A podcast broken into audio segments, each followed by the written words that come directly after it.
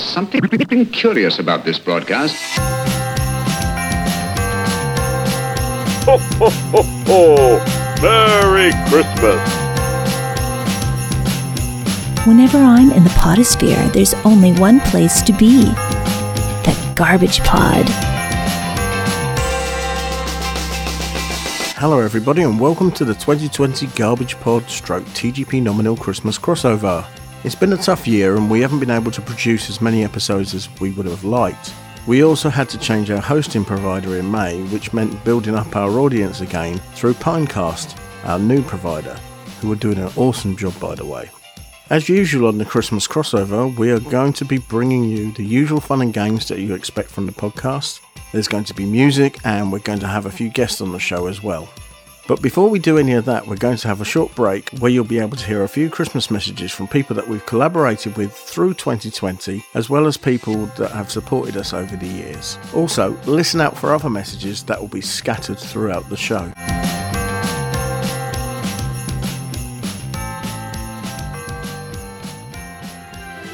So, wishing you all a very, very happy Christmas and a seasonal new year, and all the best for 2021 from Dr. Emma Kaz. And uh, here's a little winter wonderland from Dave Cos. So, all the best to the Garbage Pod, and uh, enjoy your seasonal time, everyone. Hey everybody, all you Garbage Pod viewers out there, uh, happy holidays from NASA Edge. Merry Christmas. Yeah, I like that festive, robust. Ho, ho. Yes, absolutely. Have a great holiday season and and just uh, Be safe out there. yeah, be Absolutely. safe. And also, if you're interested in unique gift ideas, um, we do parties. No, just kidding. but uh, you can download episodes of Garbage Pod and NASA Edge. They make perfect digital stocking stuffers.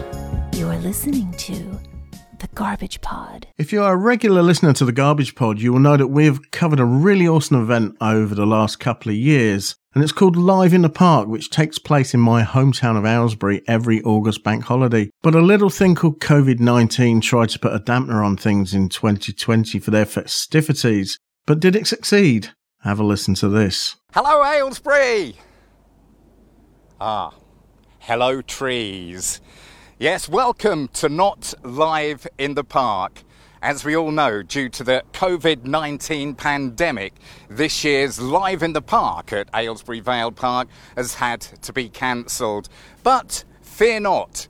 During the day today, Aylesbury Town Council will be streaming videos of some of the artists that were due to perform on the stage this year, and there'll be videos from some of those artists from yesteryear as well. So sit back and relax on this bank holiday weekend and enjoy the music with us. That was Stoke Mandeville Hospital Radio's very own Des Kay, who was the compere at Live in the Park, introducing Aylesbury's first, and all being well, only not Live in the Park virtual festival. Now, when I think of Live in the Park, one name springs to mind, and that's Ruth Mayhew, who's the Senior Events Officer for Aylesbury Town Council, and hopefully she should be on the other fader. Hi Ruth, how you doing? I'm very good, Mark. What a lovely introduction. Thank you. no problem. I think of lots of names when I think of life in the park, but uh, to be connected to it in such a way is an honour. So thank you very much. It's a great event to be part of and to organise. But yeah, it's a massive team that goes behind it. So um, yeah, thank you. The reason why I've got you on the show is that you and your team really pull out the stops for Live in the Park, and everybody I know that's been involved with it say how flawless it is. I know it's probably like when you see a duck in water, it just seems to skim past, but underneath its legs are going like 10 to the dozen. But how does it normally run for you? If we come across as the gliding swan, that's how it should be. But Live in the Park's always about a year in the making. So it's literally as soon as we finish one at the end of the August bank holiday weekend, within weeks we'll be evaluating the event afterwards because no event should be static and you know it's always about evolving and making things better year on year. The best way to do that is straight after the event evaluate what you're doing see where improvements can be made see what things we did well and get feedback from the public. So yeah so we start working on the following year's event literally straight away the years have merged into one at the minute. We're currently in 2020, aren't we? The, the era that was lost. Yeah. Um, so straight after August 2019, we started working on the lineup ready for the 2020 event. But as you say, a little thing called COVID kind of started putting spanners in the works around February time. And it came very quickly to realize that actually all the things that we'd had in place weren't going to be taking place. And I must admit, around kind of like March, April, May, we still had our fingers crossed. Obviously, at that stage, nobody knew what was going on with the pandemic. We were in lockdown at the first, or lockdown one. As I say, around May time, it became very clear that this year's event in its usual format wouldn't be able to be taking place. There's no way we would be able to having mass gatherings. You know, when the event itself attracts in the region of about 12,500 people on the Saturday to live in the park. Yeah. And it's like, there's no way we can safely bring all these people together, no matter how much we wanted to support the local bands, support our local businesses and communities and can I have all that thing. It was just not going to be viable. But there were certain elements that we didn't want to lose. Our support of local musicians is a primary thing that we do. So normally we have nine and a half hours of continuous live music across the two stages. There's 13 bands involved. It's a great musical feast and we didn't want to lose that. As so many other events were doing, we kind of like had to look to the digital realm. And how quickly did that start to transition? So once we'd made the final decision that, yeah, we were definitely putting live in the park, we then had to kind of like come up with different concepts and different ways of putting not live in the park out to the public. Technology moved on leaps and bounds throughout the early part of this year with people being used to Zoom calls and team calls and accessing things through YouTube and using platforms that previously they hadn't done. So obviously this was a technology that we instantly went into. So we put out a call across our social media channels for local bands and musicians to submit videos for us to be able to use. And I was expecting a couple of dozen that we could kind of like schedule across the day, but we were inundated with submissions. We had over 80 submissions. There were literally not enough hours in the day to include all of the material. So we had to like edit those down and we kind of like came up with a, a schedule of pre-recorded material that bands had sent in to us and that was a whole wide variety of stuff. So from a school choir, where each of the, the members of the choir had recorded themselves and submitted it, and then their technical wizards put them all together. And, you know, there was like 18 or 20 students on the screen all at one time.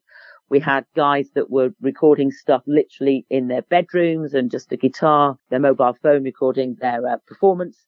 But then we also had other bands submit things that they'd pre-recorded previously. So kind of like professional, polished, finished videos that would have been recorded pre-lockdown and that kind of thing. So the variety and the types of musics was really quite outstanding a wonderful couple from a, a, village in Buckinghamshire that played Irish folk music in their garden and they'd been doing it for the duration of lockdown to entertain their neighbours. And they sent in a video as well. And it was just brilliant. The variety and the skill and the talent that we found within the local area was breathtaking and has now given me a great list for uh, potential bands for future years as well. So we also did Live in the Field, which was a brilliant, brilliant experience. We wanted to add a ray of sunshine into the element as well. So as you say, the Live in the Park usually goes out over the August bank holiday weekend. Not Live in the Park also went out the Saturday of the August bank holiday. So late July, early August, we arranged for a handful of bands to come to a field in the middle of nowhere in Buckinghamshire. All the bands were kind of like social distance. The scheduling of the day was quite intense in terms of making sure that we didn't have too many people there at any one time, making sure that they were spaced apart and that kind of thing. Blessed with some amazingly glorious sunshine bright blue skies, middle of this field, and we had seven amazing bands come and perform live in the field, which we then were able to record and put together and then put out as part of the Not Live in the Park full schedule. So yeah, it was amazing and some brilliant, brilliant bands, most of which were due to have been on the schedule for the main Live in the Park event. So it was another way of kind of like showcasing their work.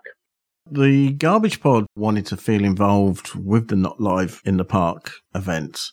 And I noticed that you were including videos by artists from previous years. So I approached you about the possibility of somehow shoehorning our backstage interviews from Live in the Park. And you kindly included them in the program. Yeah, and I'm thrilled that we did because I think, as you say, it's that kind of getting the kind of like the feeling and the vibe and the buzz that the guys got either before or after their set. And you did some fantastic interviews for us for backstage. It was really amazing to be able to kind of like get those as part of not live in the park schedule. It brings back that feeling and that nostalgia of, yay, this is what it's like. Um, and and looking forward to future years of, of having that same buzz and vibe again. And it was awesome for us to actually be involved in those interviews because I kind of got this feel of a tiny bit of what it would be like to be doing stuff at something like Glastonbury. Yeah. I always remember one of the interviews we're sat on top of uh, like roadies boxes yeah. uh, with cables around us and everything just sat there in the sunshine interviewing acts that have just come off the stage. And i was like it doesn't get any better than this.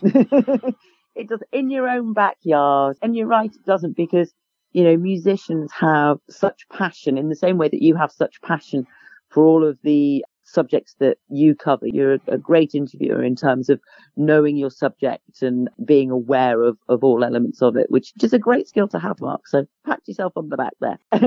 it was seamless, the, the stream. I had it on the big screen. I had it on the TV. so Brilliant. I, I, wanted to get the full feel of the event.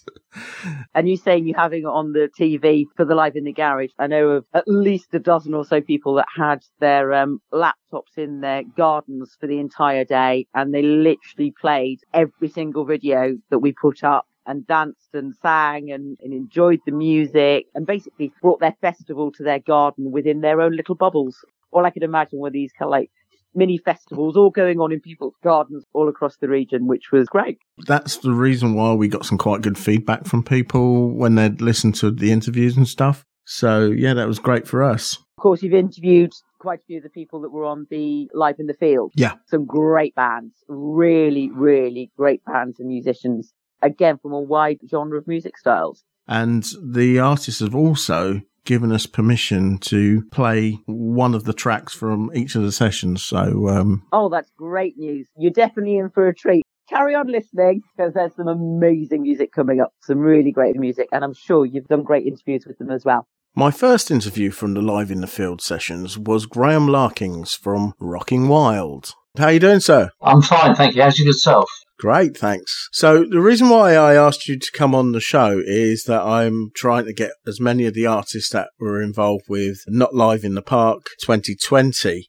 Now, how did you guys get involved with the event? We played there before as the Nightshades, or two of us were, and um, we got another band together and got invited back, which was really nice.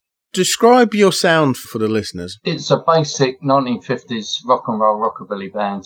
Uh, lots of drive, lots of backbeat, high energy, as it was in the 50s. That's what sparked it all, really, wasn't it? Absolutely. The one thing I noticed about Rockin' Wild when I when I saw the videos of, of you guys is that you're kind of like a, a multi generation band because there's people of, of different age groups there. Uh, we've got rhythm guitarist Gareth Good, um, he's the baby of the band. He's in his late twenties.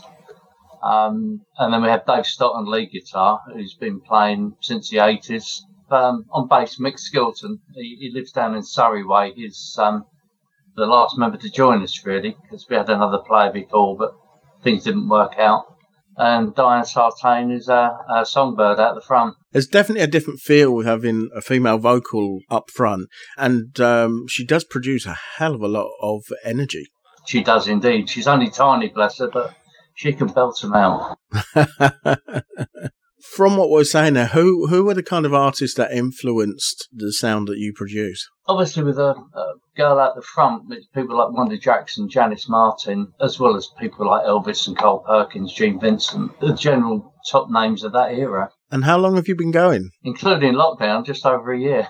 Wow. So live in the field, as it were was quite a good outing for you then. Absolutely. It was the warmest day of the year, I think. But yeah, it was it was good to get out and play, especially being shut down for a while. We just recorded some songs for a, a small CD we're putting out, and it was a good opportunity to sort of break it out a bit further that must have been quite an unusual feeling for you. I suppose it's a bit like a uh, just a video shoot, really. But you know, to to be actually be performing in the middle of a field uh, must have been a bit weird. Novel. Yeah, absolutely. um, and of course, it was quite windy that day, and there were cymbal sounds. If you look closely, you'll see a sound disappearing every now and then, which was no end of fun. Yeah, no audience is, is the biggest thing. I, I feel for the the athletes, uh, the football players, the rugby players. They've got no stadiums to play to. It must be really strange. Yeah, but even at home, you don't get that um, the home advantage, as it were. It's totally neutral, which in some ways is probably a good thing. Do you think it is really affecting the industry as severe as the, the press are saying? Absolutely, if not worse. Um, a, couple of friends of mine in the industry are kind of very down, least the phone calls and sort of geeing up. Sooner or later, it's got to go away, but how long? The one thing I am finding though is the way that people are finding really unusual ways of getting in contact with their audience. I mean, Zoom and Skype and all the other video ways of doing things, YouTube, have been used to their full potential during this lockdown. And I'm finding it fascinating to see all these different ways that people are actually reaching out to people. It's, it's great. Absolutely, yeah. We're at a disadvantage because of the distance apart we are, which does kind of stifle us a bit. But if we can find somewhere suitable, we, we'd love to do a, a video shoot again. It'd be ideal. So, what are the normal kind of venues and things that y- you actually perform at? There is a complete rock and roll circuit around the country. Um, I know there's about a dozen DJs that are playing our, our CD that will broadcast on several radio stations. Because th- there was a bit of a renaissance of the rock and roll type stuff, wasn't there? There was indeed, yeah, late 70s, early 80s. It was quite, um, brought quite a few names to the fore, like Shakin' Stevens and Matchbox, Yeah. the Jets, the Stray Cats. You wouldn't really class the darts as that kind of thing, would you? They did have a kind of a rock and roll feel. More doo wop than, than rock and roll, but yeah, it's all the same genre, indeed. Uh, and, you know, and Shawaddy Yeah, definitely. Yeah. which a lot of people deride it in our scene, but having said that, they got a lot of people involved. I mean, they used to dress a bit like Teds, didn't they, back back in the day? But uh, Multicoloured drape. Yeah. Very loud, yeah. It's it's always difficult to say to someone, especially at this situation, do you guys have anything lined up? there's a charity doing February in Luton where we're booked for and hoping it can go ahead. Um, there's a few other next year that we're hoping will go ahead, but uh, until things clear up a bit, we're kind of stuck in limbo with everybody else. Yeah, yeah, it's it is difficult at, at the moment. Um, there's always one thing we always like to ask that all the live in the park events that we've been involved with. Uh, and it's a bit of a more of a whimsy question, a bit like Desert Island Discs. now, if you were in that kind of situation and you only had one album that you could take with you, what would that be? There, there are so many great albums, um, from the first Gene Vincent album to Led Zeppelin four, five, or whatever. Wow. Um, you know, I, I, I, I like the whole range. You know, I, I've seen Zeppelin, I've seen Gene Vincent, and I couldn't choose between the two. That is a complete spectrum right there. Unfortunately, there are people on, on the rock and roll scene that don't listen to anything after, say, 1962, 63, when it got watered down, and that, they won't go beyond that. And I think that's really sad because you miss out on the Beach Boys, Simon Garfunkel, Led Zeppelin. Talking to the Beach Boys, and you listen to an album like Pet Sounds, which is just an amazing album. Brian Wilson was just an amazing writer. Um, Genius. Yeah. There's so many writers out there that people don't, they know who performs the singles, but they don't know the people behind the music. And I think Ireland have it right where they credit the songwriter more than the artist. Yeah. Yeah, to me, that's the essence of the business. If you can't create something, then there's nothing to put out there. That's it.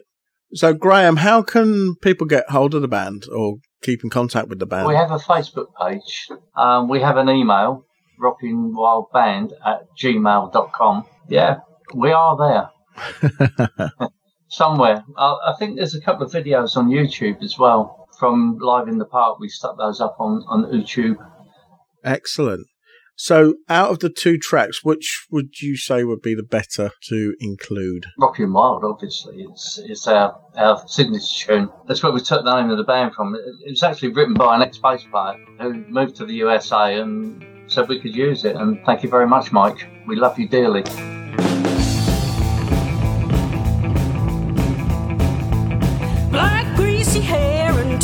Jeans. Motorcycle boots and looking real mean. Fifteen men by his side. Looking for a woman to take for a ride. Cause when darkness comes, you're gonna go rockin' wild. When darkness comes, you're gonna go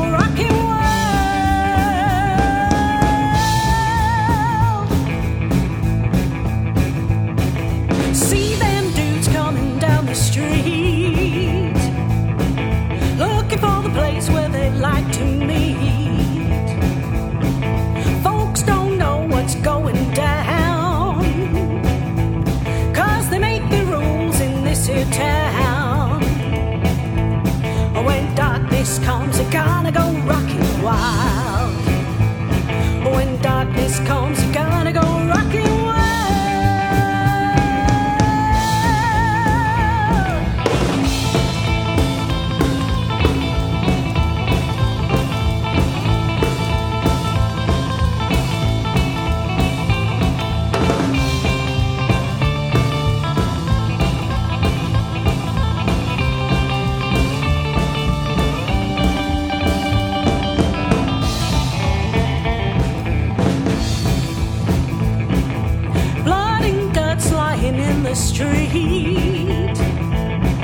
They're too good, they'll never be beat.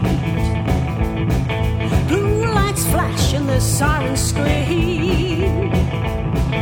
People start running like you've never seen. When darkness comes, you gotta go rockin' wild. When darkness comes, you gotta go rockin' wild.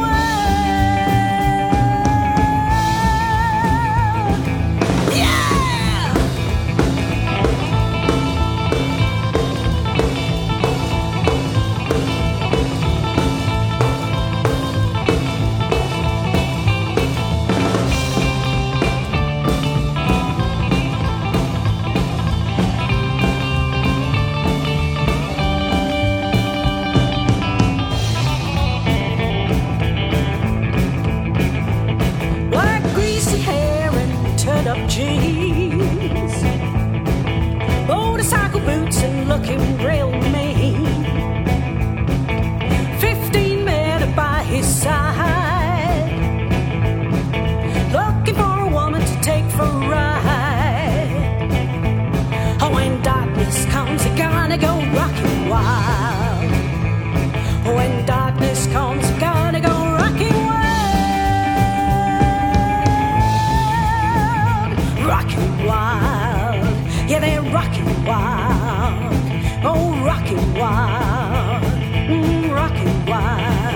Well, Graham, it's been fantastic talking with you, It's been a pleasure, mate. and uh, hope to hear from you again soon.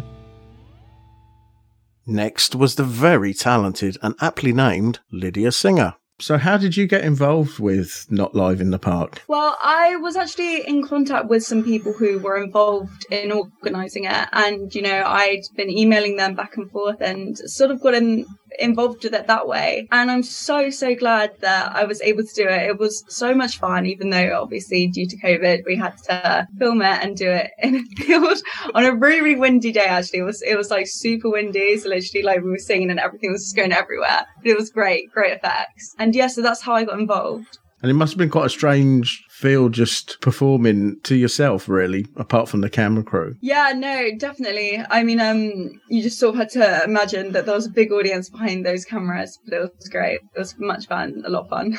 If you got invited to the Live in the Park, the actual event itself, would you want to come back? hundred percent, yeah. Any opportunity to sing live is just always it's always a great time, and you know it's it's such a buzz to be able to perform live. And I think you know, considering everything that's happened recently, I think people are really beginning to appreciate when they did have live gigs. So That's it. I've been seeing so many TV shows where people have had small audiences coming back for certain things, and it's made so much of a difference for the artist to actually perform in front of somebody. Definitely. I mean, I've been doing a lot of um, lives on social media because obviously, you know, right now that is really the only way to do it. Mhm. Um, hopefully, I don't know, with this whole um, news about a hopeful vaccine, maybe things might start to get back to a, a sort of normal next year. But yeah, I've just been doing a lot of lives on social media, which have actually, it's been great in different ways. Um, I think what's amazing about social media is it gives you loads of opportunities to meet so many people and you can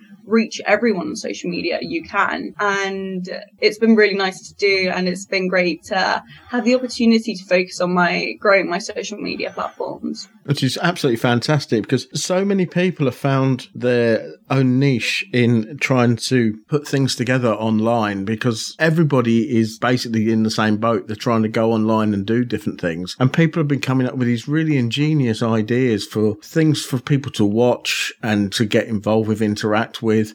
And um, I, th- I think that is part of the silver lining to this, this whole COVID thing because it has brought people together. no 100% it's also given people opportunity to actually i don't know meet other people on social media or reach out to people that you'd lost contact with you know i think it's been almost a slight blessing in disguise with some things in terms of yeah just getting in contact with people and appreciating things What um, inspired you to get into the music industry? I love being able to uh, put things out there that people can relate to. And I think being able to share everything that I'm doing with my audience and whoever's watching and listening, and hopefully just, I don't know, put a smile on people's face or inspire others, definitely.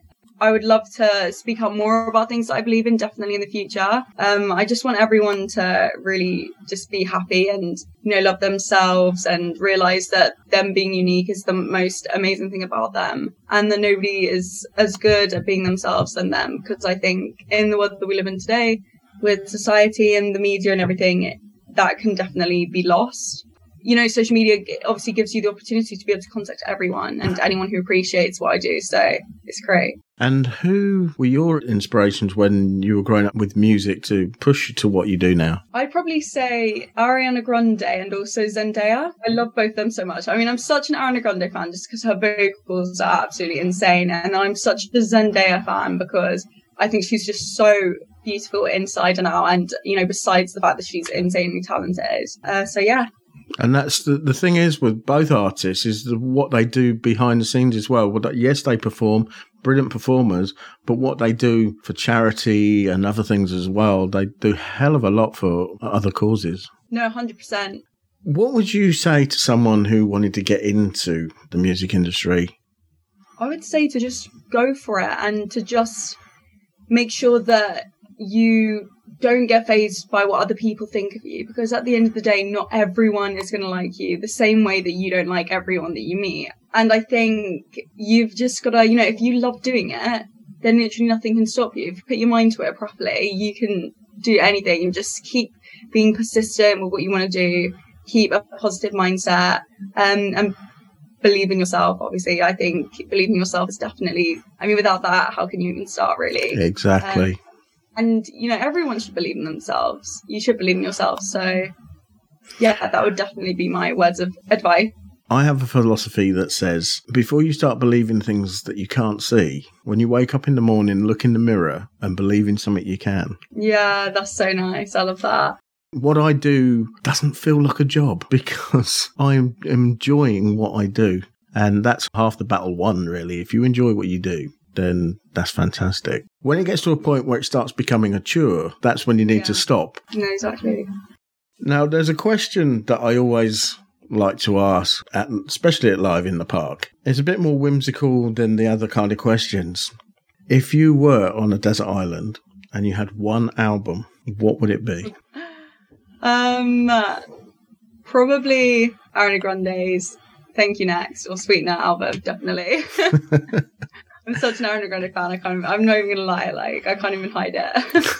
It's brilliant listening to people when uh, I ask that question because you get some really hidden gems out there, and it does inspire people to go out and have a listen. They may not have. Uh, I don't think anybody doesn't know who she is, but there might be some people out there that don't know who she is, and it's it's worth checking out. yeah, definitely. I know it's hard to say at the moment, but what have you got lined up? I've actually got a lot lined up at the minute. I mean, I've got some new music coming out very soon, and I mean, the support that I've got from my recent stuff has just been amazing. So I hope to keep it up for this next one. Um, and then after that, that's probably me done for 2020 because it will be coming out late November, early December anyway. Um, but I'll be doing a lot on social media, of course, still. And then next year, I've got quite a few things lined up and planned, which you will see on my social media. And yeah, I've, I have got quite a few hidden gems waiting in the wings. The next question leads on from that is what is the best way of keeping up with what you do? Yeah, so you can find me on any social media platform Twitter, Facebook, Instagram, and TikTok. They all go by the name of Lydia Singer HQ. So just L Y D I A S I N G E R H Q. And then you can also check out my website, lydiasinger.com. And one last thing that's not a stage name, is it? No, Singer is my surname.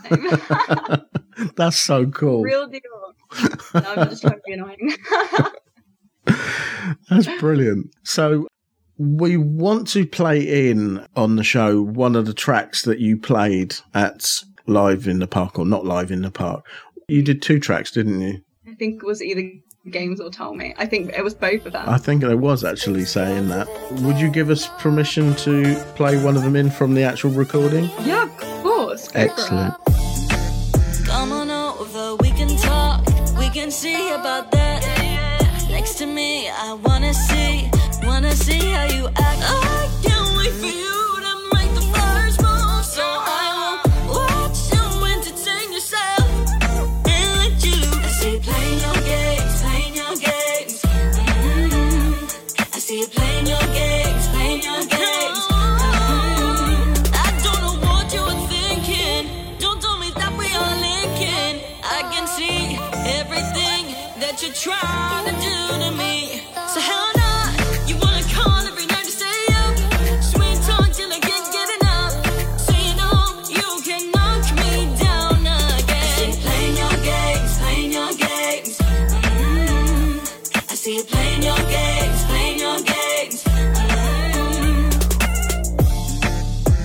over, you tell me that I'm all that you want. It's so funny, you can't see that this never begun. I can't wait for you to make your next move. So I will watch you entertain yourself and let you lose. I see you playing your games, playing your games. Mm. I see you playing your games, playing your games.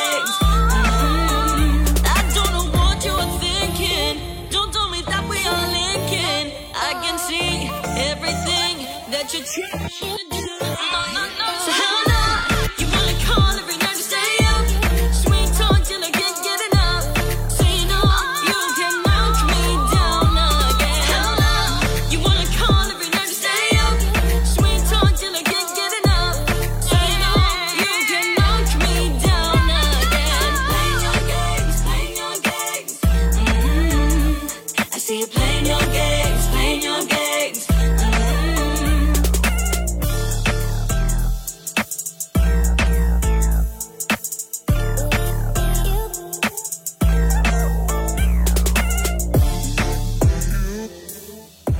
Lydia, it's been absolutely fantastic talking with you, Thank you so much. It's been a pleasure talking with you too. and I hope to speak with you again soon. See you soon, definitely. I then chatted with Hendrik, the frontman from the very powerful Empyre.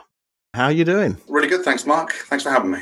As you know, the reason why I have you on the show is to talk about the band and talk about your input into Live in the Field, a part of the Not Live in the Park 2020. So, how did you get involved? Uh, it was last year. Some friends of ours told us about the, the Live in the Park. event, um, I got in touch with uh, with Ruth at Aylesbury Town Council and uh, Did and I, uh, so Did's lead guitarist in, in, in Empyre.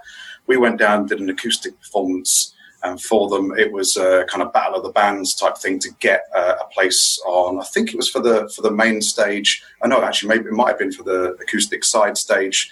Uh, what we didn't win it, but they liked us enough to um, invite us to to actually be on uh, the main stage. So that was meant to happen this year, but of course, um, ended up that we played in the field. So that was um, that was Did and I doing uh, the acoustic performance. Two out of the four of the, the band members. It was quite windy in that field, and it was um, it was pretty hot.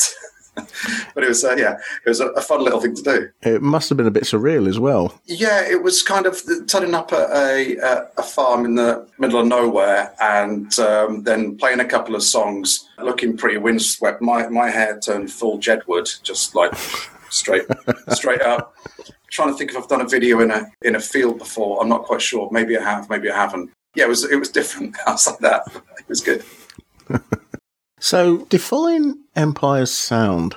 Yeah, it's a tricky one. Difficult to, to pigeonhole because we cover quite a broad spectrum. So the way that we normally explain it is it's quite dark and introspective, but a lot of our songs might appear to be dark but have a bit of a positive twist to them. So we, in terms of genres, we cover from hard rock to soft rock and AOR, adult orientated rock or album orientated rock, and a few things in between. There's a little bit of, I suppose, modern rock, perhaps prog rock, atmospheric rock. Uh, that is about it. But on top of just doing the the full on electric stuff, we're also um, doing a lot of acoustic stuff. So we sit in the acoustic rock, the kind of MTV unplugged vibe as, as well. We've been releasing a, a string of singles that, uh, that, that cover that genre. Because that actually worked really well for the live in the field session. Because I know you did a cover of Titanium, wasn't yeah, it? it was yeah, David Guetta and Sia's Titanium. Yeah. So occasionally we do covers and uh, we, we t- and take them and we try to put them in a rock style and put our own little twist on it. And it's just one that we felt we tried plenty of different songs probably over the course of time. And that was just one that we felt worked and might be a bit more accessible to people who don't know us than us uh, coming and playing one of our singles that maybe no one's heard of or is maybe not a genre that they particularly like or are familiar with. You're a four piece. So who you got in the band? So I'm the lead singer and, and rhythm guitarist for the for the most part. There's, there's Did, and he's our lead guitarist.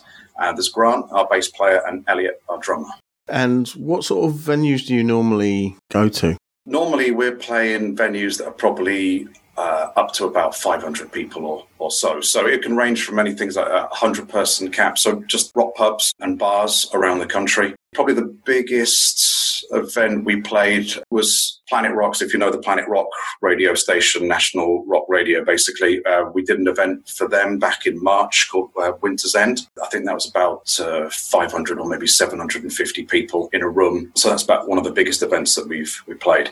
But typically, you'd normally find us when it's not under the COVID situation, uh, traveling up and down the the country playing stuff that's about as big as going up to the size of O2 academies and that stuff. Wow, that's still a pretty big venue, really. Yeah, most of the O2 academies have a few different rooms. So you'll get the big room that has, you know, 500, 600 cap.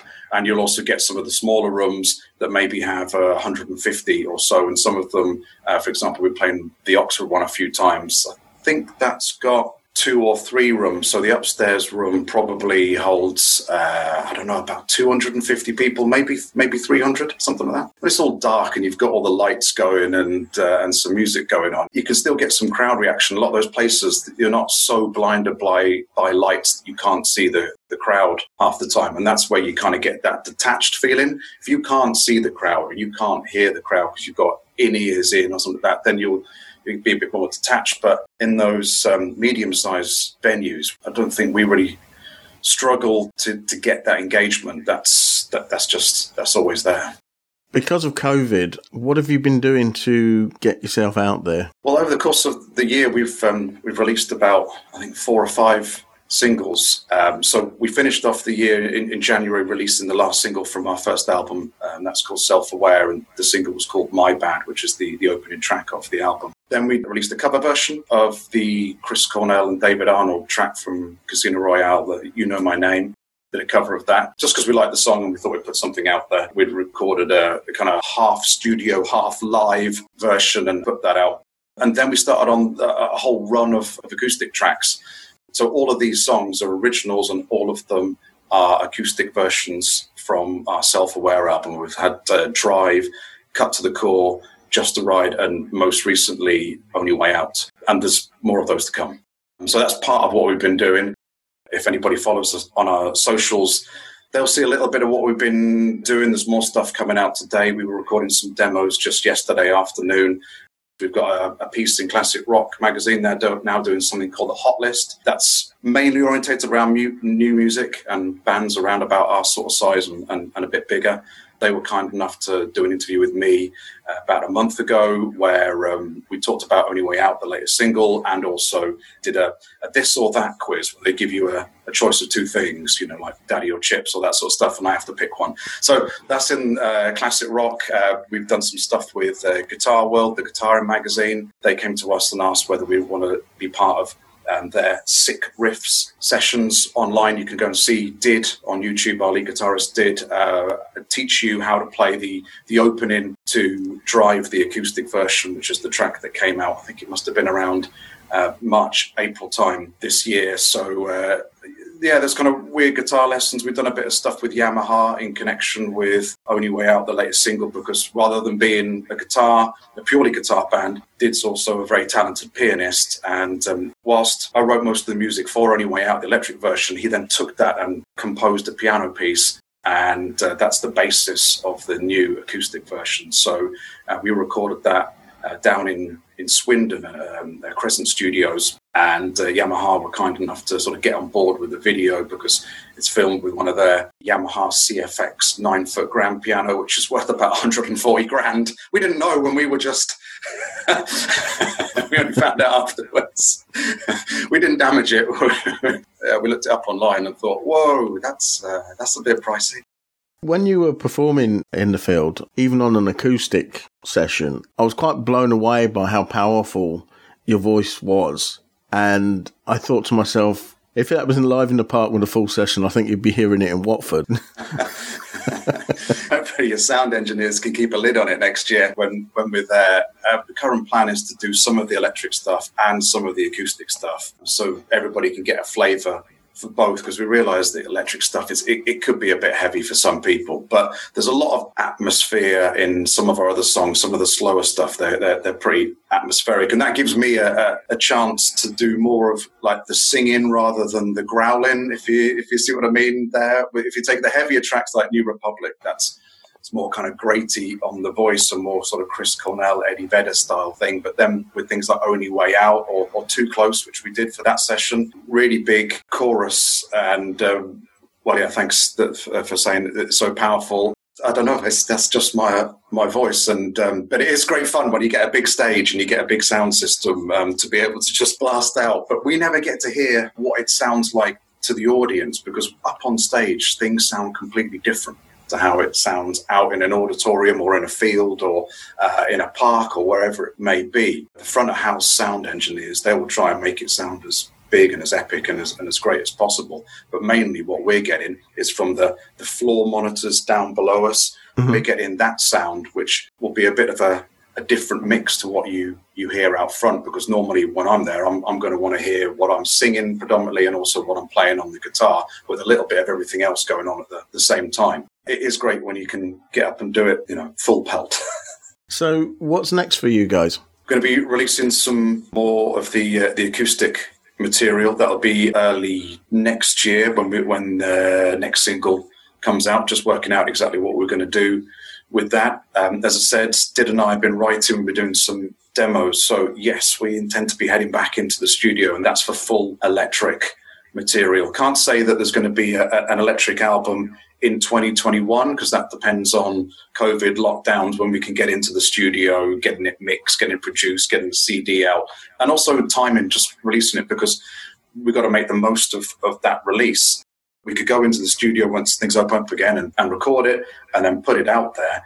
But if you've got no tour, if you've got no gig dates, there's nothing else going on around it, then you're kind of throwing away something that could potentially do you a, a lot of good in terms of having a, a big package of things to, to shout about. I mean, you could consider us doing the acoustic stuff, which we still value highly and we really enjoy doing the acoustic stuff. They're not throwaway singles, but we don't have what we normally have going on around them. We're trying to do our best with our social media and um, videos and tie-ins with Yamaha and classic rock, uh, Planet Rock, Guitar World, and all of those sorts of things. The things we can do online and like this, talking to people like you, Mark, um, really helps to support everything that we're doing. So yeah, coming up, um, acoustic singles uh, should be more videos with that. All of our videos are on YouTube. I think every single that we've released so far has a video. Some are performance videos with us in it, some are animated videos. Uh, My bad video is actually kind of comic book characters of, of Did and I having a fight in the middle of a London backdrop that's burning and, uh, uh, and, and falling down. So it's actually about the destruction of a relationship, but yeah, we, we animated or got somebody to animate it that way. So we try to find stuff that goes on around what we do to uh, to entertain everybody. Whilst at the moment we can't do a whole lot. The aim of Empyre has always been to basically play the biggest rock festivals of Europe. So like download and its equivalent in any country in Europe. And, and then if we can go further afield, that'd be great. But that's basically our aim. We want to get onto download and Sweden rocks and all those sorts of things. We believe it's achievable. But we play what we want to play. We try to make it sound good, uh, and hopefully that approach will uh, will pay dividends in the end.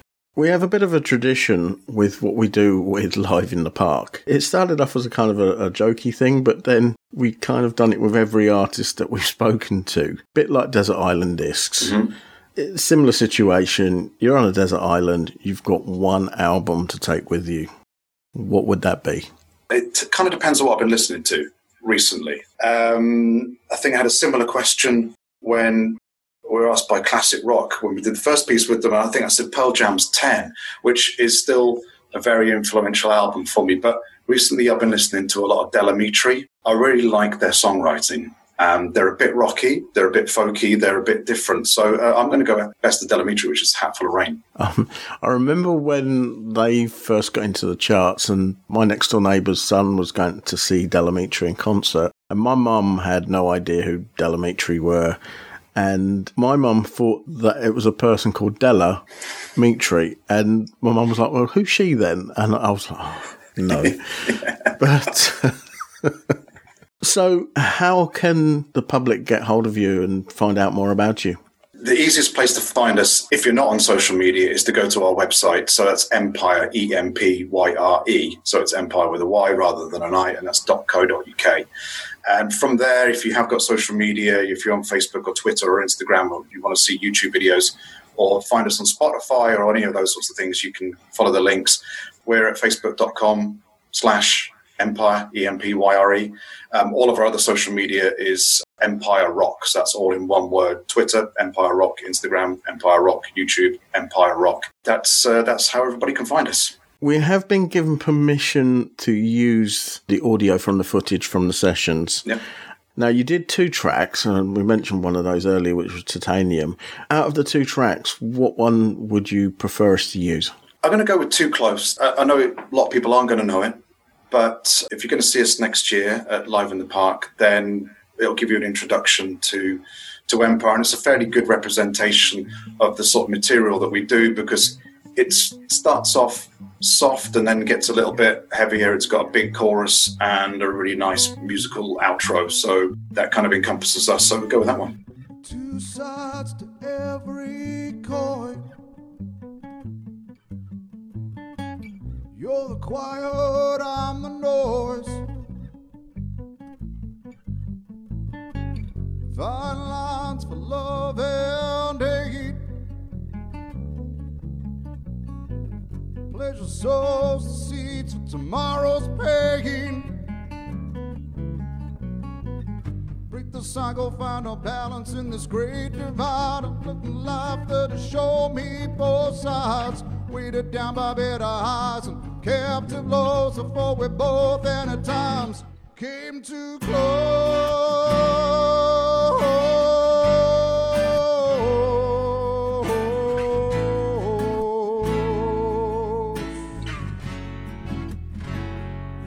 Came to, you want a light, except you're dark. Every truth is half a lie closed up. Black and white on the absolutes.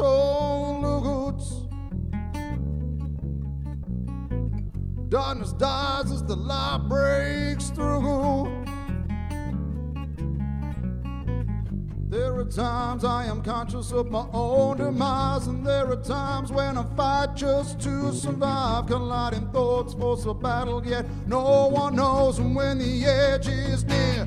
You move too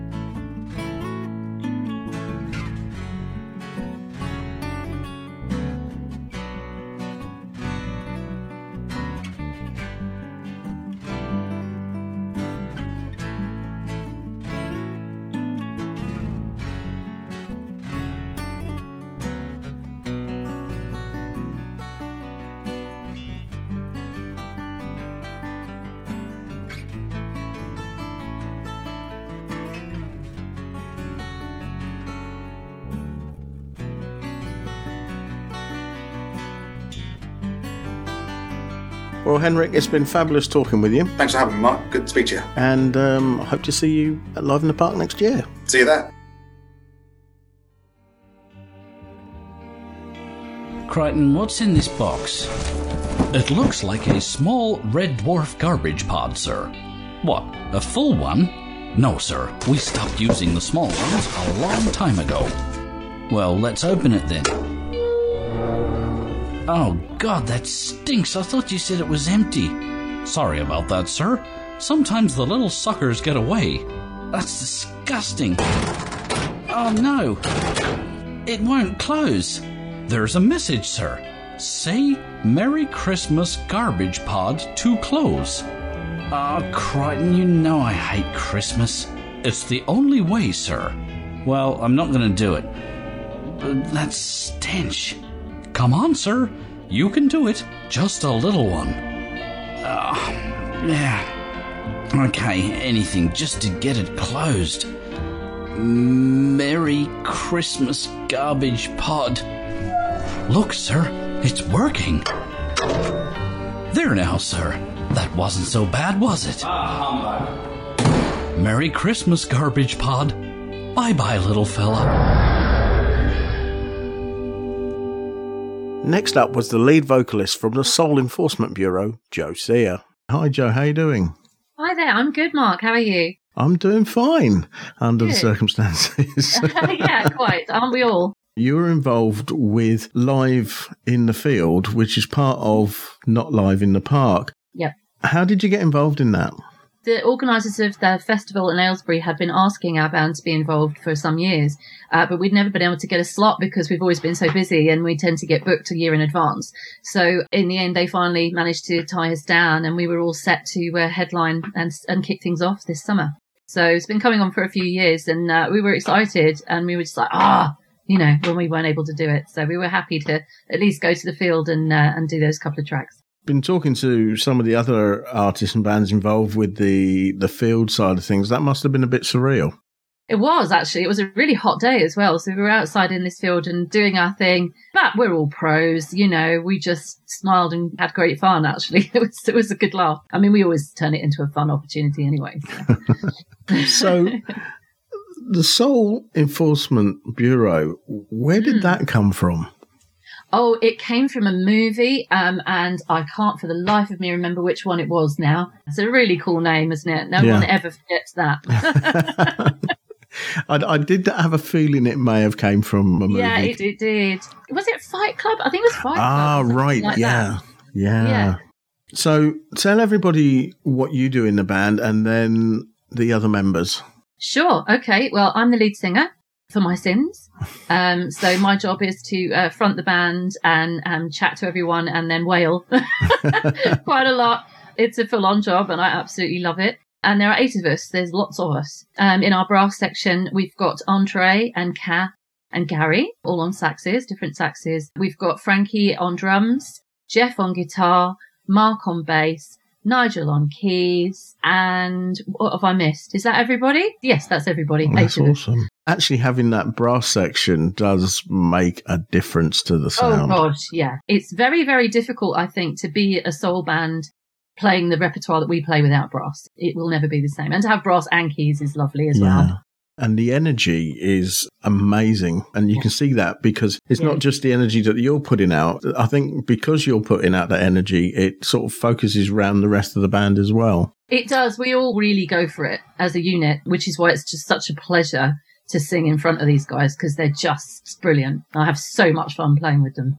If the situation was a bit different, what mm-hmm. kind of venues do you normally play? Oh gosh, all over the place. We play in lots and lots of pubs and clubs um, all over Hertfordshire, Bedfordshire, Bucks mostly, sometimes further afield.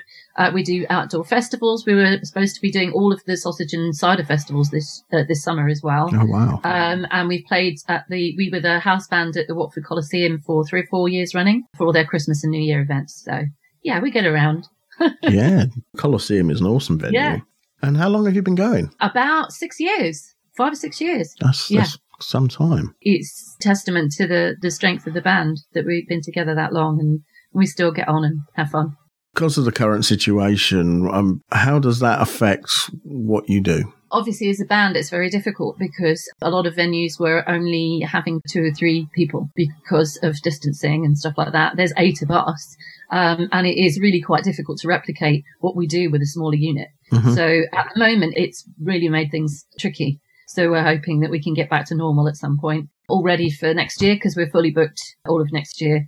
Um, and I've been doing things like a cappella videos and Jeff and I have been doing some original material together, which we've been working on, which is really exciting. So we're going to start building that into the set, uh, rehearsing some new songs. We're just trying to keep going. And we know that at some point things will go back to normal and we want to be ready when they, when they do. And has the online presence been important to you? just keeping people remembering what we're like live and how good we are and how much we want to get back to that is really where we're focused. To try and have eight people do something simultaneously and be as spontaneous as we are is tricky to do. I've been keeping up the online presence quite a lot. I'm a singing teacher and I run choirs as well. So I've been doing that online. But with the band, I think really the most important thing for us is to stay together, stay in touch, keep working hard and aim to the, the, the time when we can all get out and start playing to everyone again. That's the, that's the priority for us.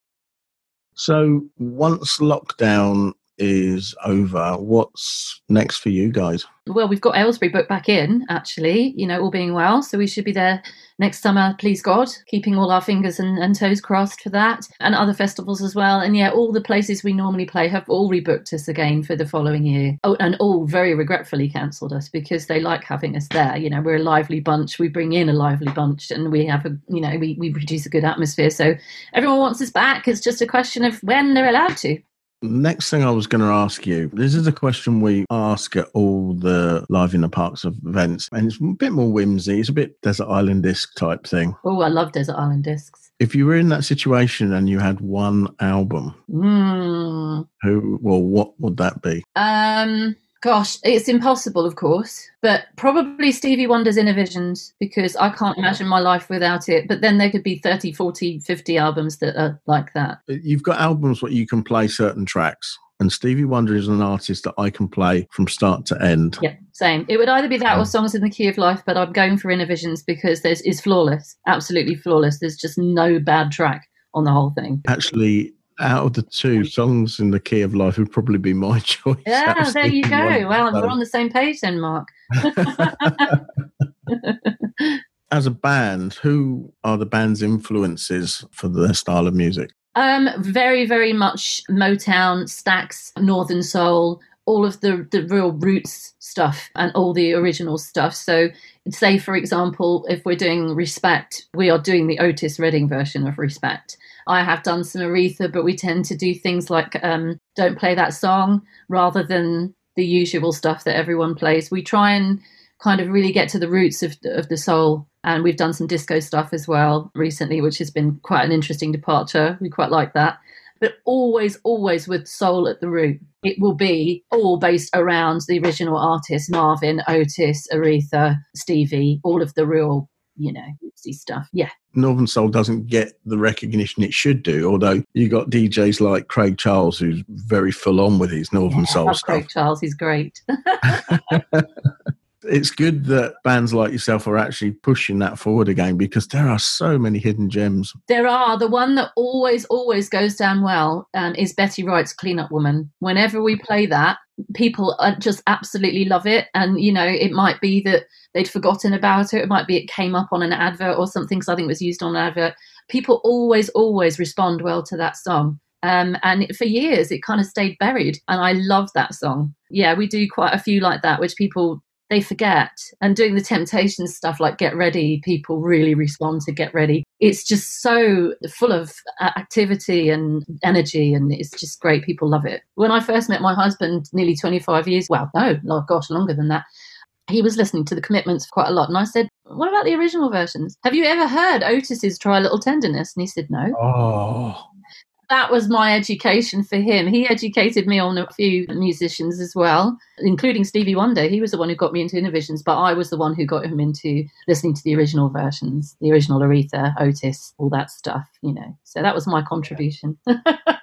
I came across Otis Redding's Try a Little Tenderness through a movie actually back in the day. It was in the movie. Pretty in Pink. I, I, again, I I love that. 80s classic. It was uh, John Hughes. Yeah, because Ducky comes in, doesn't he, and dances to it, and it's, yeah. Yeah, that is just an amazing scene. Yeah.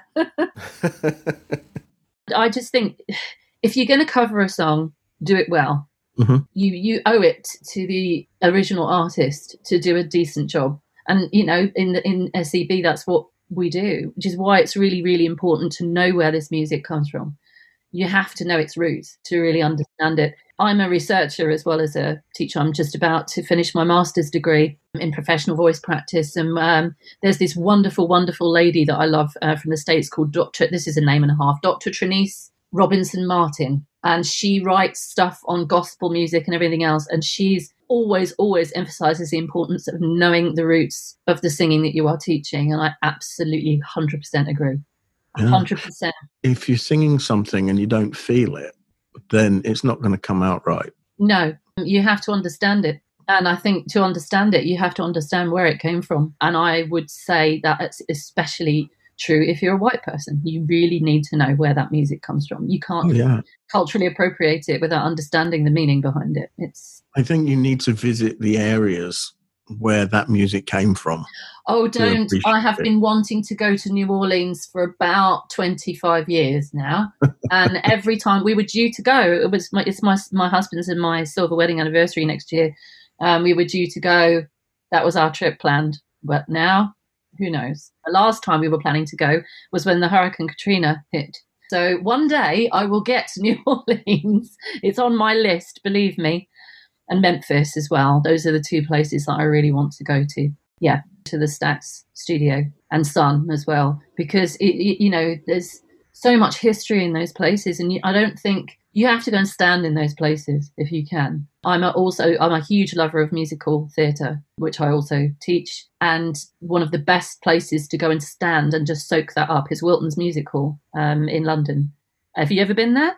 No, I've I have seen programs about it. Yeah, it's used in film sets all the time because it has those barley twist columns. And it was built in 1840 something. Oh, just so much history. Just to stand there, you know, you understand so much better. And that's what I want to do with Stax.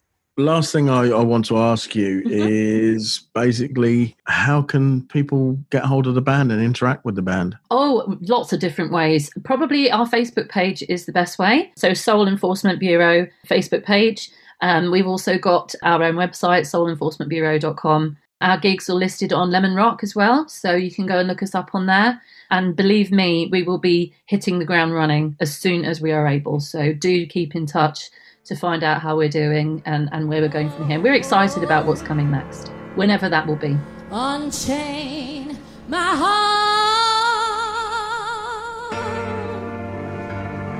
baby, set me free.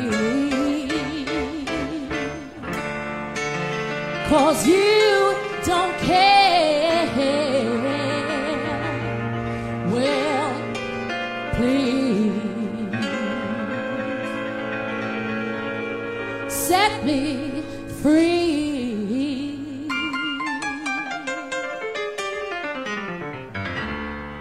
Unchain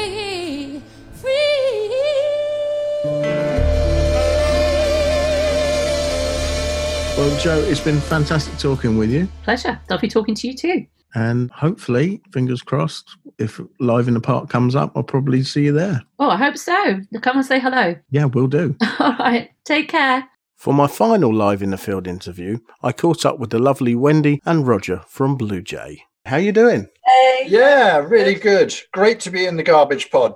How long have you been performing? Wendy and I met up actually quite some time ago, About 20, nearly 20 years ago now. But only got round to um, performing together about three years ago. Yeah. We'd always meet up at sessions, and Roger did some recording. I do children's work, so and that's music time with kids. And Roger helped me to do record a children's Christmas CD. And then it was about three years later, wasn't it? Three or four Hmm. years later, the band that Roger had been playing in disbanded, and uh, we're both at loose ends. We thought, shall we? Let's have a go. Let's see how it goes. So that's how it all began. Looking at uh, what I saw on Live in the Field, it looks like you really enjoy what you do. Oh yeah, really good fun. That's the whole reason for doing it. And I think it's very accessible music. So what we do is acoustic Americana with guitar and harmony vocals. Yeah. And I think people love to hear harmony vocals. There's something that gets right through to people. It sort of draws you in, you know, and you want to add to that sound. You want to enjoy that sound. And so people just like to hear harmonies. And Wendy's a fabulous singer and has sung since you were a very little girl singing in church, weren't you? she was in the gospel choir This is not true. I was not. down there in Carolina, weren't you? No, no, no. I was about 19, and that was just sitting in the uh, pub in Aylesbury. It was my boyfriend at the time. He played guitar, and we just started singing old 60s songs. We got a band together then and doing old time American stuff. I'm not an aged singer as a, a child starting from a very early age. I was sort of. You were aged when you started, I weren't you? was, yes. um, but no, seriously, Wendy is a fabulous singer, and uh, and it's just a great pleasure to get those voices together and enjoy doing the harmonies. And we have such a laugh, We don't do we? laugh. We do laugh, yeah. We can barely play for laughing sometimes. Until we just laugh. we just get together and say, Do you want to come around for a laugh? so we come around for a laugh. And I think um, that sort of atmosphere seems to get across to the audience comes, as well, it does doesn't come it? through the music. I think when you're playing and you're having fun and you've got that feeling, any sense of that that depth of feeling behind it, people will pick up on that. That energy comes through. So I think we do have a good balance. Whether we're doing the sort of sad ballads or you know there- there's really you know those country songs are like where you kind of gosh they can be heartbreaking but you kind of connect.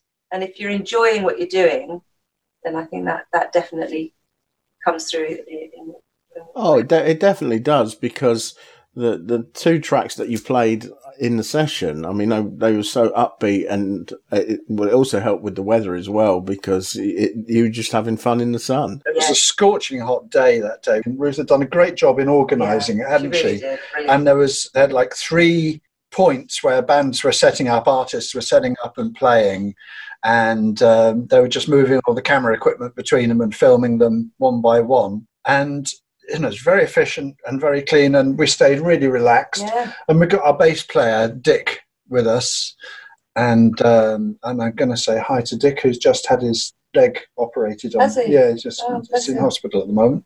So um, I hope he's well. I know he's recovering because I talked to him this morning, and um, we always have a laugh when we get we together. do That's always good fun as well.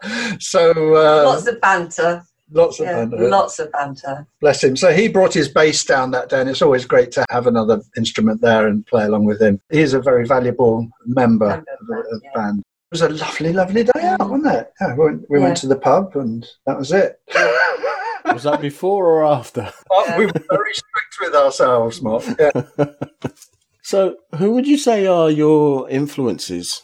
I think country classics like Emmylou Harris, I would Mm. say. Maybe uh, Gillian Welch, Dave Rawlings. I'll be in the ballpark there. your influences very much so i mean i don't tend to listen to too, too much country to be honest because we do when we're practicing a lot I, I tend to just focus on the songs we're doing You're I- more sort of black lace, aren't you? yeah that's yeah, that's me no it isn't me uh, i think what kind of drew me into doing, doing more country music when I was about 19, we started doing Bob Dylan songs and sort of early 60s, uh, uh, 60s, 70s songs.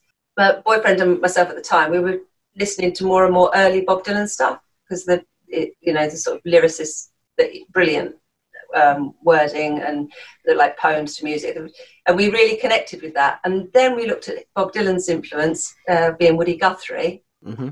Woody Guthrie from the Dust Bowl, those kind of southern states, and that's where my family come from, my dad's family. So it's kind of really connected to me, and I loved listening to Woody Guthrie. And from there, it went into Doc Watson and Carter Family. Those were the songs that we were singing in this band that I was in years and years ago.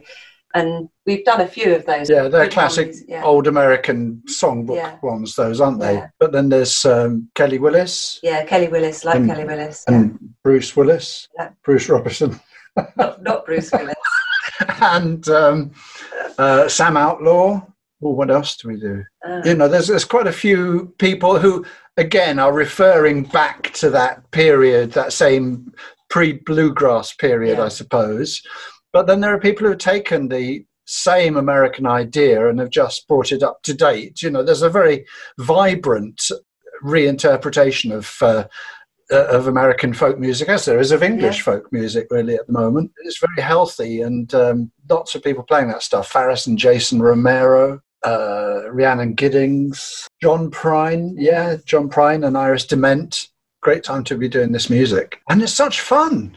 We've really, really missed getting out and gigging. we had loads booked this this year. It's Yeah. Sod's Law. I know this this was going to be a really good season good and festivals and that sort of thing. And I think you need that. That is a very important part of the band of getting out and meeting with your audience because you share the energy. You make the energy. You give people permission to join in and have fun. It's a lovely exchange. It's like a lovely circular energy feed, really. You, you're getting and, and receiving, and everything is just it's just a massive sharing, isn't it? Yeah. Music, especially performing live. That's something we've all missed, I think, you know, uh, performers and audience alike. You know, we're very lucky. We do get lots of opportunity to see music and to hear it. But I think we've all come to realize the power of live performances of all sorts. And have you been able to embrace the the online capabilities to to perform? We've done a couple of things, but uh, you don't get the feedback from your audience. We've contributed to things like Music in the Park, where we can come along and play a couple of songs. But it's just a stopgap measure until we can get back together, which I'm really hoping we will next year. Yeah. Because um, I do a singing workshop, a residential workshop at the end of May. Obviously, this year it was cancelled, but I started to get emails saying, Will you be doing it in 2021? And I suddenly realized, listen, May is six months away. There's vaccines around now. So, you know, I'm going to run that one in May. And I think by the time we get to the spring, we'll all be looking forward to festivals and stuff throughout the summer. We summer. just have to wait and see how things go, won't we, really? Do you prefer festivals to actual concerts? Don't mind. I don't mind either one. No, I They're mean, all it- fun. yeah, you know, festivals tend to be a bit bigger, but it's different. I love being outside and playing outside. That's great, being able to spend time with people. But then again, when you're doing a small gig, really great. You can Yeah. see the people there, they can sing along, they can take part. You know, I love that intimacy of uh, playing, you know, to a small group of people doing a house concert or something like that. That's really good fun as well. No, any gig going, Mark. We're up for What else have you got in the pipeline? Well, I- I've tried very hard over the last few months not to be t- making too many plans. But as I say, I'm very excited about making plans now for next season, and we will definitely be uh, moving ahead. I think uh, Wendy and I have got some recording to ca- catch up Yeah. on. We'll be putting an album together and then getting in touch with all the venues to encourage people to put on gigs. At the moment, it's been very hard for pubs and all those entertainment venues because they haven't been allowed to open. Now I'm definitely going to be back to them and you know making them realize that they're going to be able to start up again. And of course, looking at all the festivals, I'm hoping that uh, for the festivals that will have survived, we'll get our gigs back and uh, be able to just pick up where we left off. But it is quite early days at the moment coming out of this dreadful annus horribilis that we've been through. As and when everybody starts rebooking and then you start to open, we'll just start doing what we do and what we've always done. So exciting. Yeah, definitely. So, what's the best way of getting hold of you guys if listeners want to find out more about your music? Well, I think the best thing is uh, to uh, contact me via my website, which is sing.co.uk. Nice and straightforward, all about singing. Sing.co.uk. or the Facebook, the Blue Jay Facebook as well. There's Yeah. there's some nice little videos on there as well. Yeah, that's where we put all our uh, films and things. Blue Jay Music, I think it's called, the Facebook.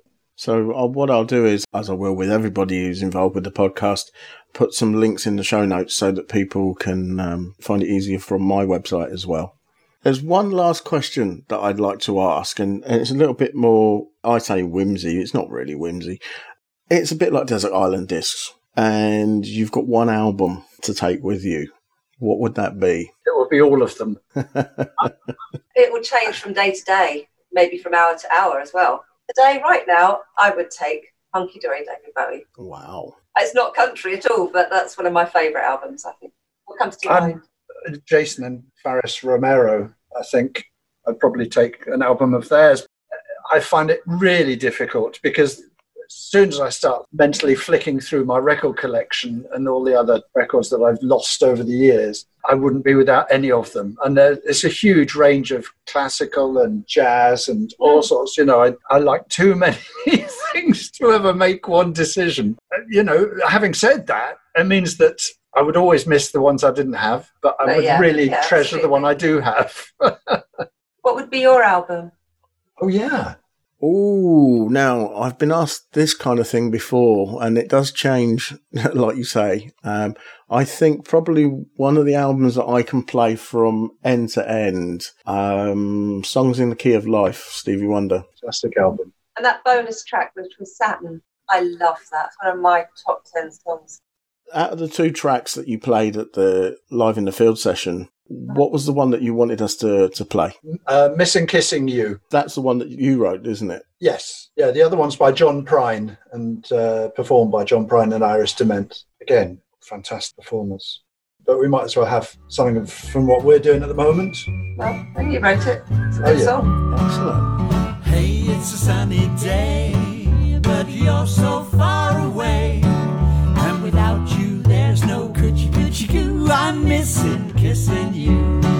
Pop, pop, the corn is popping. There's not a cloud in the sky.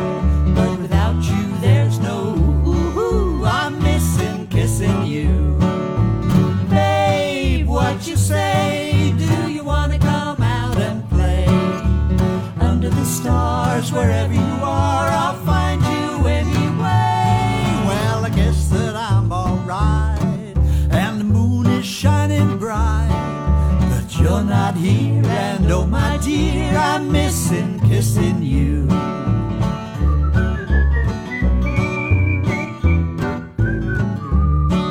I long to feel your big strong arms. I'll stick to you like glue. And though it's bliss to reminisce, I'm missing kissing you. All the little birds are singing, they can't believe it's true. They're just whistling Dixie, cause I'm missing kissing you. Babe, where are you? Are you feeling lonesome too? We could be together in my dream, which one day will come true. All the little flowers in the garden are wondering what to do. They shake their head and go back to bed, cause I'm not kissing you. Hey, it's a sunny day, but you're still far away.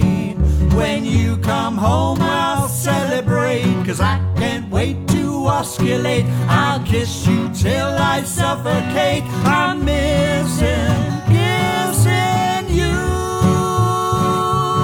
Thanks a lot for coming on the show. Definitely stay in touch because that'd we be got nice, some yeah. more material to share with you. And uh, Yeah, well, whatever you got to promote, that's what we're about. we should do you a jingle for the podcast and send you that in. Yeah, so you that'd got a be jingle. That would be absolutely amazing. Merry Christmas to everyone. Merry Christmas. And to you. And thanks for having us on the podcast. And we look forward to meeting you all again. God bless you. So we had all the bands from the day. So you had the live in the field people, you had videos that were submitted, you had people from previous years involved in it, and then you had the finale. The whole event was not live in the park. We had the live in the fields, and then we finished off with live in the garage, which was just great fun. And that did go out live. That wasn't a pre-recorded thing. We've got a very talented local musician, a guy called Rob Oakley, who is the lead singer with a couple of bands, and he's headlined and played at Live in the Park many times. He headlined as both Bustin' Loose, which is a, an 80s covers band, and unfortunately they're no longer performing together as a band. But Rob also sings with a ska band as well. So we had this great double headline set of uh, Bustin' Loose and Scarmungus, and Rob is a fantastic performer. He sings a variety of genres from Elvis and swing to ska and punk and all sorts, and he is just brilliant. So he was our very obvious and instant choice to have as our live headline set at not live in the park, so live in the garage. We had to follow strict COVID rules because we were still in the middle of, of lockdown. So um, there was me and Rob and our sound guy and two musicians in a garage, social distancing apart. And uh, the hours long set he put out for us was just amazing. It's still available on our Facebook page and YouTube channel. So if you haven't seen it, please go and uh, check that out. And Rob's got lots of other live sets going on as well. As Ruth mentioned there, you've been involved with Live in the Park for a long time, haven't you? Yeah, um, since the first one, which we headlined, can't remember when it was, a number of years ago, with Bustin' Loose. We headlined it to not many people, but it was a start of something big. Bustin' Loose actually played their farewell gig at Live in the Park 2018, didn't they? Yeah, that was that was great fun. It's particularly special for me to be on the stage with my brothers in Bustin' Loose for our last big shindig on a on a big stage, a fitting end to a fantastic band. And we're all still playing music, and we're all still good friends. In fact, um, Colin, the keyboard player, I play with in Scarmongers sometimes. He, he's one of our depths in Scarmongers. It's good to play with him again sometimes. But yeah, it that was a particularly special gig for me, playing live with the same band in the hometown where it all started. During your Live in the Garage session, you sang a very eclectic set, and I was quite surprised when you belted out tracks by the Stereophonics and the Foo Fighters. When lockdown started, what was it, end of March or April time? I forget, it all blurs. I started to do weekly live broadcasts just using a couple of iPads and a mic and some backing tracks. And it was very interactive. I'd see people's comments coming in and I'd, I'd respond to that. And I started to do requests. Dakota was one of the really popular songs that um, loads of people used to request. It's a great tune. Uh, I can't quite do Kelly Jones' voice, but hey. And then the Foo Fighters song is an awesome piece of rock and roll, and it was quite fitting as well. And the words in it, so I thought I'd add that into uh, into not live in the park, live in the garage, and it seemed to go down well. Is there a style of music that inspires the way you perform? It would have to be jazz swing. It would have to be Rat Pack, probably Sinatra that's what I really love doing. Not really appropriate for live in the garage. That was a rock and roll night, but um, that's my real passion when it comes to singing. They're beautiful songs and beautifully crafted. I also finished live in the garage with Johnny B. Goode. I've known those words since I was tiny. Um, I was lucky enough to see Chuck Berry back in the 90s when he toured. Uh, I think he was in Reading. Fantastic artist. Uh, most of his songs sound the same, but fantastic artist. I really love the scooter in your set in the garage. Are you part of the scooter scene? Oh yeah, I've got several Lambrettas sitting at home, and uh, all the tools to go with it, and the dirty hands. Uh, I'm rarely seen with clean fingernails on a Tuesday because we, we meet on a Monday night. Um, we go on scooter tours and stuff, and all the clubs get together. And I've played some scooter rallies. Uh, it's a, quite a big movement across Aylesbury Vale and out to Milton Keynes, which I live currently live in Milton Keynes, uh, but it's still very close to Aylesbury and the and the, the heartbeat that goes through the town. Music is a huge part of the scooter scene. That must really heavily influence some of your music that you perform. Yeah, there's so many genres in scootering. You've got the Northern Soul, You've got the 60s, the Kinks, etc. You've got the, fa- small faces. Then you move into the, the Trojan beat. In scootering, you get a blend of all of those different genres of music. Then you got the newer bands, your Madness and, and so forth. Then there's the specials movement, the whole two-tone movement came out of Coventry. And in scootering, you get this whole mishmash of music, which is fantastic. So, what have you been doing since lockdown? Not a great deal. I mean, it, it's coming back. I'm doing a few solo sets. I did one at the Aristocrat in Aylesbury on the Gyratory to a relatively small but very happy and singy crowd in the garden. People have still got to be socially distanced, and there's very good reason for that. It's still out there. Um, I've got something else up in Northampton, uh, but they're few and far between. But there's, there's still a lot of live music to be had online. And I've made new friends, new singers and, and artists that are broadcasting. We share ideas on how to get the quality of the broadcast better and so forth. There's Mike Gethin. He's another ska singer, and he does four broadcasts a week, DJing and singing and messing around. And uh, Elaine Given, she's from High Wycombe, does a great broadcast uh, once or twice a week. Fantastically talented singer. And, and everybody's doing this for free, just for the love of the music, which is great. Keep it going. And when we eventually end up back in the bars and the clubs and on the stages, I'd encourage everybody to come along and support live music because, as I said in Live in the Garage, it does give the Aylesbury town a heartbeat.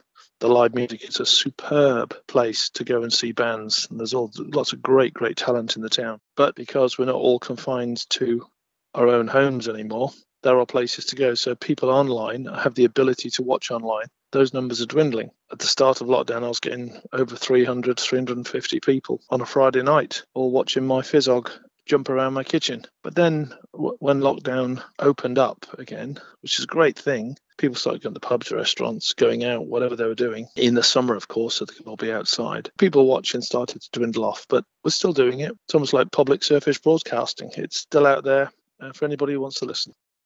So, if anybody wants to catch you, how can they get hold of you? Oh, with a, a net or a piece of rope. if they want to get hold of me, they can come through Facebook. Just my normal Rob Oakley profile. It's obvious which one's me. And uh, I put all my live gigs on there, whether they're virtual or real, and I advertise through Facebook. That's the channel with the best reach, and that's where I've been doing all of my advertising and sharing content. So, we're going to play part of the set from Not Live in the Park. What songs meant most to you that we can play in? Ah, good question. The outstanding song for me throughout the whole of lockdown was Times Like These by the Foo Fighters. It was re released as sort of ballad number, but the words, well, the words in the chorus, uh, I think summed everything up for lockdown. So, Times Like These by the Foo Fighters. And the other ones, playing with my brothers in Scarmongers, you have to put in Madness by Madness. Great song. Uh, featuring Spike Stockdale and Andy Diamond, and the greatest song ever written anywhere in the world, the last song, Johnny B. Goode. That'd be great. So during lockdown, we had to learn to live again, we had to learn to give again, and we had to learn to love again. All right, and that comes out in this song. It's by the Foo Fighters. Coming your way. Here we go.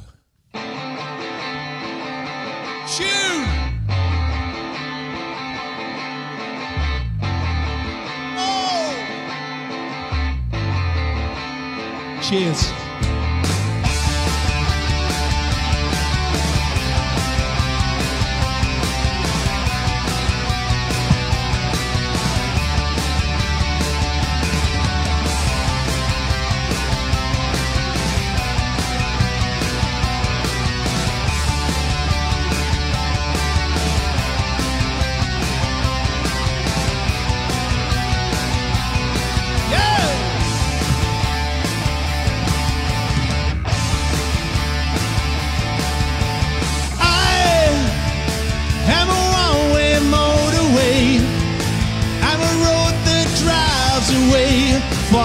Follows you back home.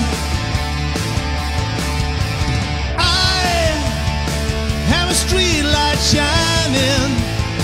I'm a white light blinding bright, turning off and on.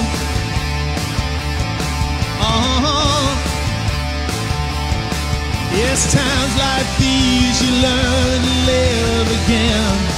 Yes, times like these you give and give again.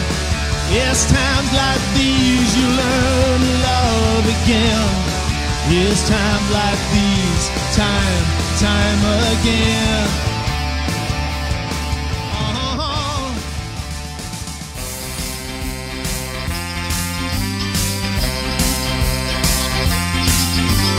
Madness, madness, they call it madness. Madness madness, they call it madness. It's plain to see, that is what they mean to me. Madness, madness, they call it madness.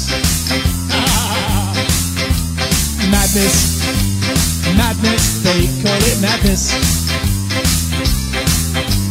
Madness, madness,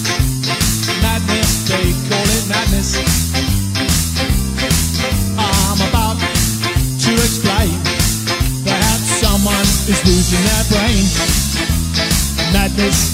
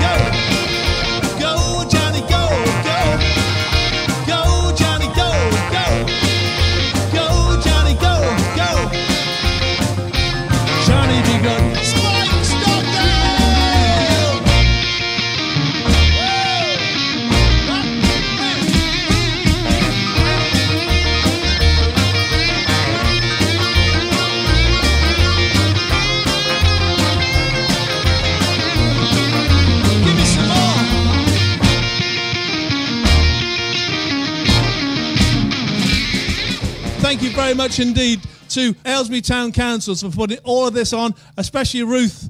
And she's right here. She's 2.5 metres away from me. So we're all safe. Ruth, I mean that most sincerely. Thanks for all you've done for Live in the Park and all the gigs that we've had. You've made the town come alive with music. You and your team. I know it's not just you doing that, but thank you from the bottom of my heart. Thanks for talking with us. My pleasure. And um, I hope to see you at a gig soon. I guarantee it. Thanks a lot. So finally, I asked Ruth Mayhew what the future for Live in the Park was. So for 2021, ultimately, public safety is 100% our primary objective. And we're going to have to wait until the early part of the new year to find out kind of like where guidance is going to go, where we're going to be going with vaccines and, and all that kind of thing. Because Live in the Park isn't our only event of the year. We do a number of other free community events across the year as well.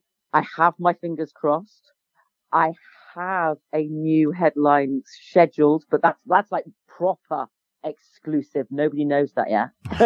um, you know, so the, the headline act is, is in my mind already and the lineup's going to be outstanding. Lots of the bands scheduled for this year will be on the schedule again for next year, but some of them can't make it. And we've got to do a little bit of rejigging. It's really, really exciting. And I just know that the lineup year on year is just going to keep on improving because the quality of the musicians that are out there is just breathtaking. And also during lockdown, I think lots of musicians have actually really embraced the kind of like technology element of it and are practicing and of having the time to dedicate to their music. You know, there's a lot of musicians that have been on furlough from their main day jobs because so many local bands do this in their part time. I won't say spare time because I don't think any of them actually have any spare time. But it's you know it's a second job, it's a it's a second career, it's it's a passion and it's a love. So actually, lockdown and, and furlough has given lots of those musicians additional time to create some some great great music.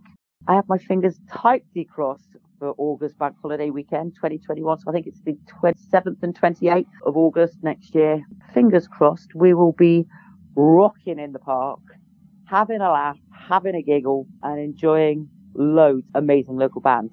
So fingers crossed, fingers crossed. And do you think that a certain new radio station might be involved? Time will tell. Time will tell. Again, that is a fingers crossed as well. We never know what partnerships will be around the corner. yeah, it's all about local music and our community, so we have the same key objectives. So one would hope that that local new key radio station will also want to be involved. But yeah, early days, very early doors yeah. I've got one last question for you before I Oh, let you go. This is a question that I've been asking all the bands, and we've done this every year since we've been involved. I'm going to put you on the hotspot a little bit because it's a bit like Desert Island Discs. And what we ask the bands is if you were on that desert island and you had one album to play, what would it be?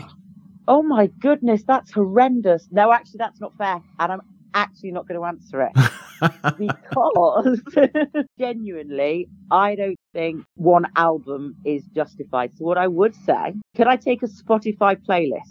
Actually, somebody did that last year. I can't remember who it was now. I would take the Not Live in the Park Spotify playlist, which is available on Spotify, quite obviously, and it features all of the bands, or lots of them, that have music on Spotify that featured in this year's Not Live in the Park. So the variety of music is amazing and I listen to it regularly. It's a great little playlist and I love it. So I would take original music from local artists to my desert island with my Not Live in the Park Spotify playlist. what a, what a segue. Well, Ruth, it's been fun talking with you, As always, Mark, it's always a pleasure. Thank you for having me on. and I look forward to Live in the Park 2021. Yay!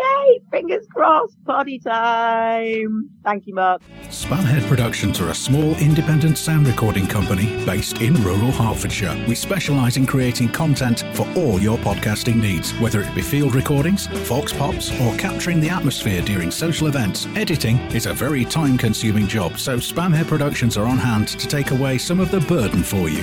Just advise us on how you'd like your content to sound, and we will do the rest. We can even help you design and manage a website for your podcast too. Visit us now, spamheadproductions.weebly.com. That's spamheadproductions.weebly.com. Don't forget to download part two of our Garbage Pod Stroke TGP Nominal Christmas crossover. John Berger, my TGP Nominal co host, will be joining me for some more festive fun.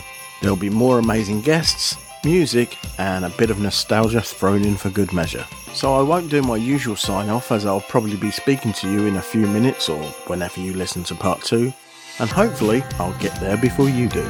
Be sure to visit thegarbagepod.weebly.com for the show notes for this or any other episode. Just look for the relevant tab on the menu. If you want to get in touch with us, then Send an email to garbagepod at virginmedia.com, where your input is our output. Or you can use the social media icons at the top of the page that include Twitter and Facebook. If you would like to subscribe to any of our podcasts, you can do so via iTunes, the RSS feed, and also Stitcher and TuneIn on demand radio. And you can listen to me going solo, bringing you the latest in movies and home theater for regular people in the Widescreen podcast over at widescreen.org. Don't forget to rate and review us. If you like what we're doing here, then why not buy us a pint by clicking on the donate button on any of the podcast pages. And don't forget to spread the word about us.